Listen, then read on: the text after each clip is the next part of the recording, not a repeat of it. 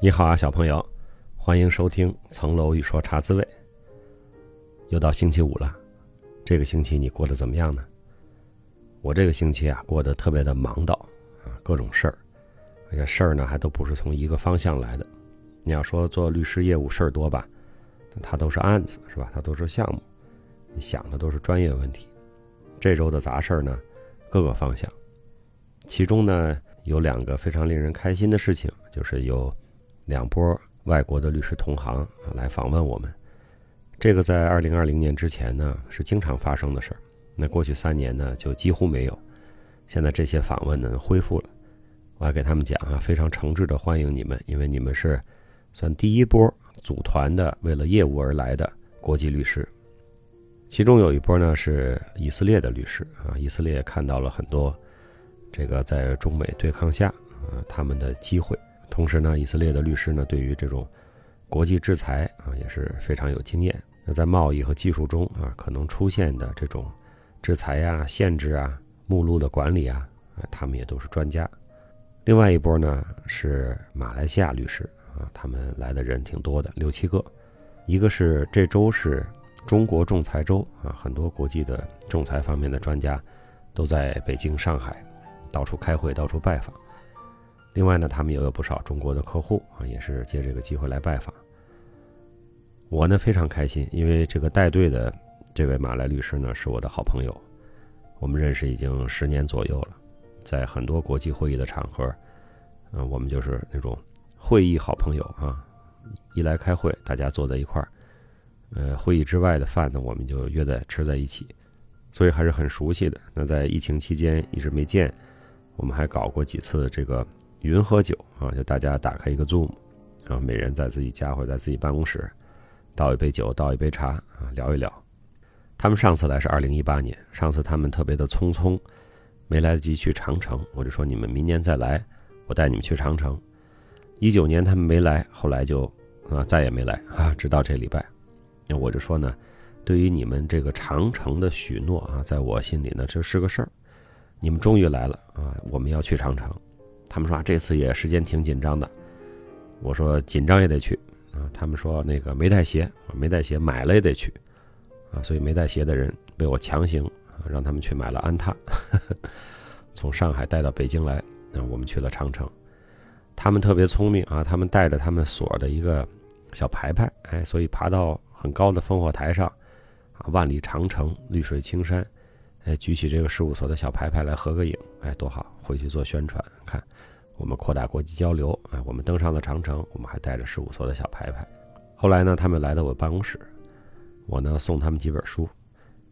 其中呢，这位带队的老兄呢，我送给他的就是《自洽》，因为他就出现在《自洽》里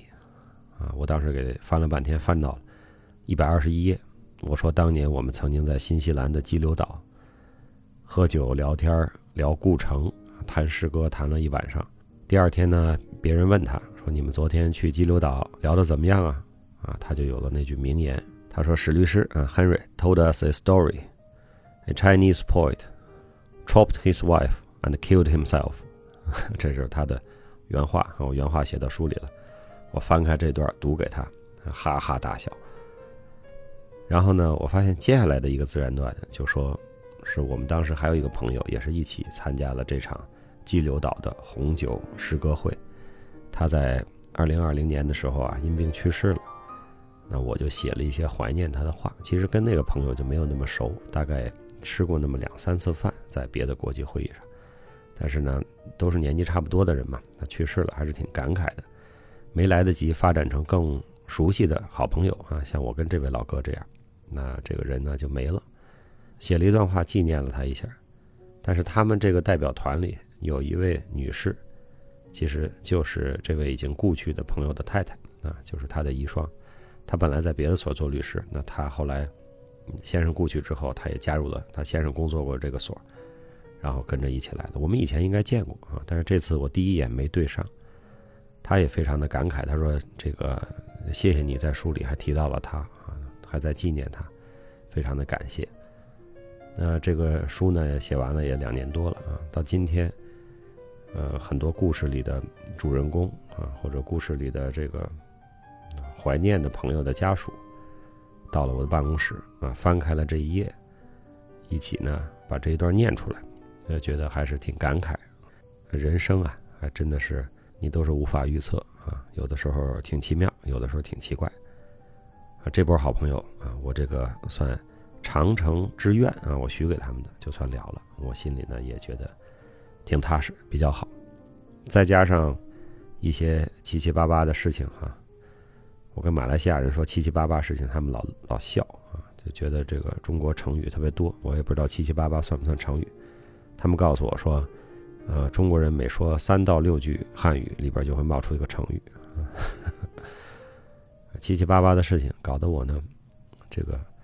精神有点分散啊，就是说这个事完了，哎，然后转到另一个场景啊，另外一套话，另外一个故事啊，要再重新投入一个新的状态，所以感觉这周啊不是特别安静，那个大脑啊心情那种平静的，可以产出点什么，可以思考点什么这个感觉呢，本周没有。我可能最近安排的活动啊，加上有言以对的推广有点多，那我要注意一下啊，要稍微让自己静一静，要不然是很影响这个创造力，也很影响心情啊。我这个人就特别需要闲工夫，没有闲工夫呢，我就会变得有点烦躁，需要拿闲的时间来养一养自己的精神。所以我这周的状态呢，就很像我们要谈的电影啊，就是罗拉快跑啊，一直就是跑，在不同的故事里跑。罗拉快跑呢，是我们洗米团这个不法主题下的第2部电影。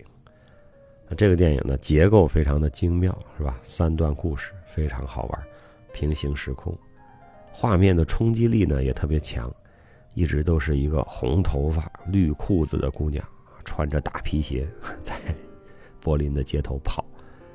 我很佩服这个导演，我也很佩服这个电影。这个导演年少成名哈，据说他13岁左右的时候就拍过一个什么电影，在柏林，在德国广受好评啊，所以也是一个年少成名、年少成才的这么一位导演啊。女主角也很厉害了，女主角是演过《谍影重重》的，是吧？跟马克·达蒙搭过戏的。《罗拉快跑》的结构呢，它在3个20分钟相同的故事里，呈现了3种不同的人生或者故事情节的走向，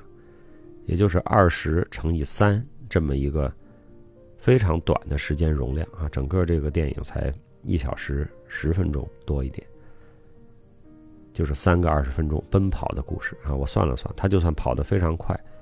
能够1小时跑10公里啊，就在欧洲人有些律师能这么跑就开始吹了啊，就我可以1小时 10K 的啊，10公里。那他其实跑20分钟也就跑3公里，但是你看他的速度非常快啊，以他那个速度那样跑，我是跑不了3分钟的啊。罗拉跑得非常快，那这3个20分钟里面，用不同的情节和故事的编织，和我们一起探讨了爱情、亲情、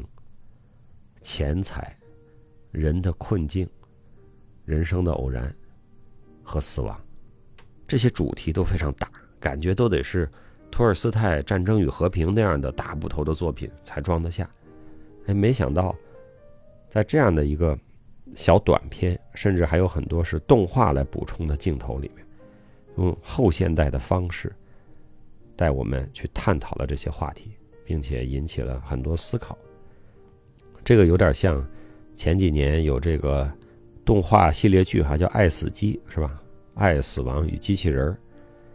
那爱死机也是这种啊，小短片，有的时候口味挺重，但是非常的深刻。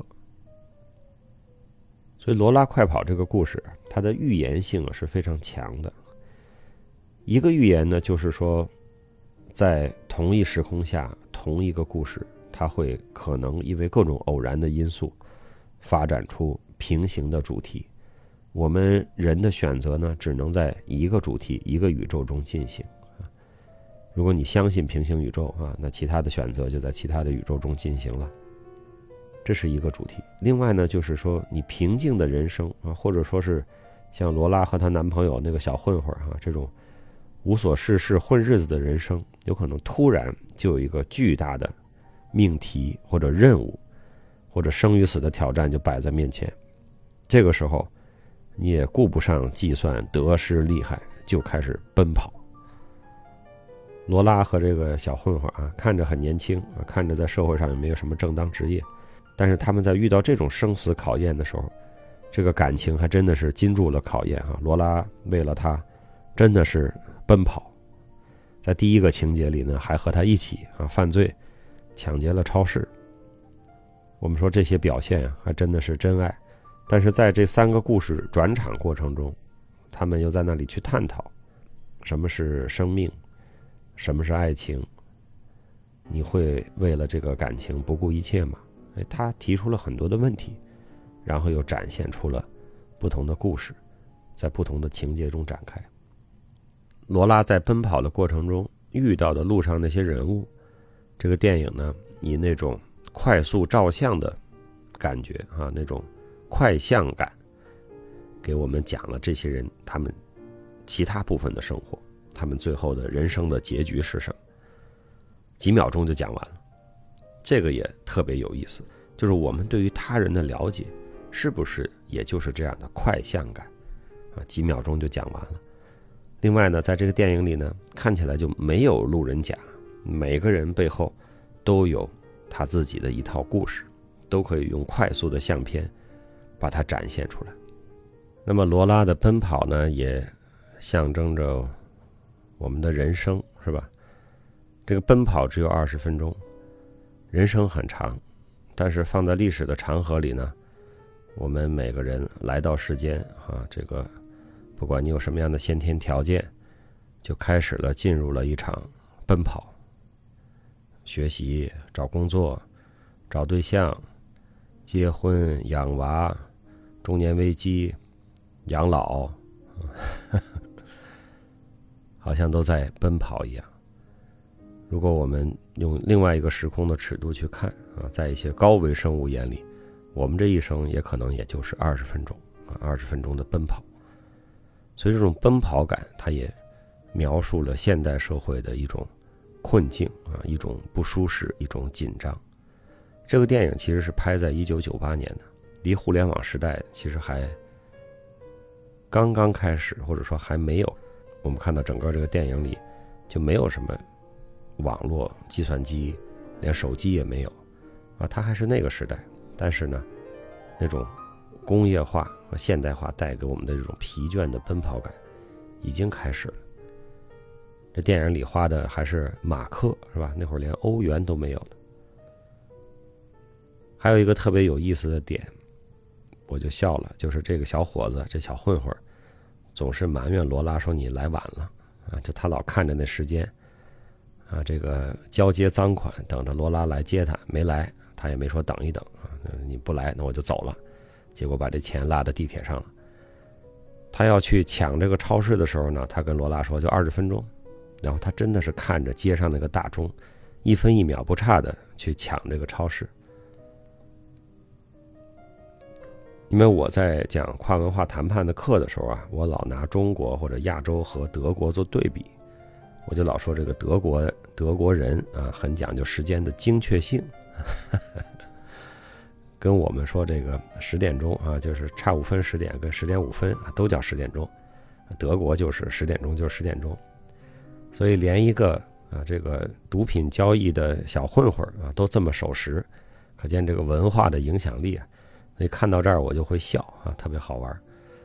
我在组织这个外国律师培训的时候啊，讲了这个时间观念之后，我就说啊，我们这培训呢，经常都是时间观念没那么强啊，我们基本上用的都是东方的时间啊，拖一拖都没关系。但是，一旦我们需要出去啊，大家要坐大巴，比如出去吃饭或者出去参观，这个就不要让大家等。所以我说几点就是几点，我说大家下午2点钟在大堂集合。2 o'clock German time 啊，英语里也说这个 too sharp 啊，就是说准的就是2点钟，我们就说 German time。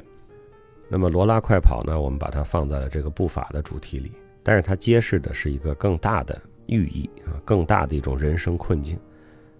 不管你干的那事儿是法还是不法啊，这个压力，这个时间的限制啊，最后截止时间的要求好像都差不多啊。而且呢，像罗拉这种本来是跟这个事儿没有关系的一个女生，看到了她男朋友在抢劫超市，举着枪抢劫超市的时候，她喊他出来，他不出来。这会有一个保安举起了枪，对着她男朋友。那罗拉做的动作呢，就是拿着一件东西直接打倒了那个保安，抢过了枪，就跟她男朋友一块儿开始抢劫超市了。所以说，从一个手法变为步法，有的时候呢，也真正就是一瞬间、一秒钟、一念之差，他就决定加入了他这个犯罪行动。那按照第一个剧情来说，他最终是自己把命搭进去了。所以我们都说自己是守法公民啊，是善良公民。但是人在极端的压力下和极端的情景下，会做出哪些反应，做出哪些选择，那真的是人跟人很不一样的。孩子才喜欢问，在这个故事里他是好人还是坏人啊？其实也没有天生的好人，也没有天生的坏人，都是在不同的情景下自己做的不同的选择。前两天也跟这个管出入境的一些领导啊有个交流啊，就说这个有些人跑到境外啊，这个被绑架到诈骗集团啊。最近有个很受欢迎的电影嘛，《孤注一掷》，但是相关的领导也讲呢，就是说自己去的、主动去的是大量的，在边防上、在边境上啊劝返的、不让出去的啊，看出来是去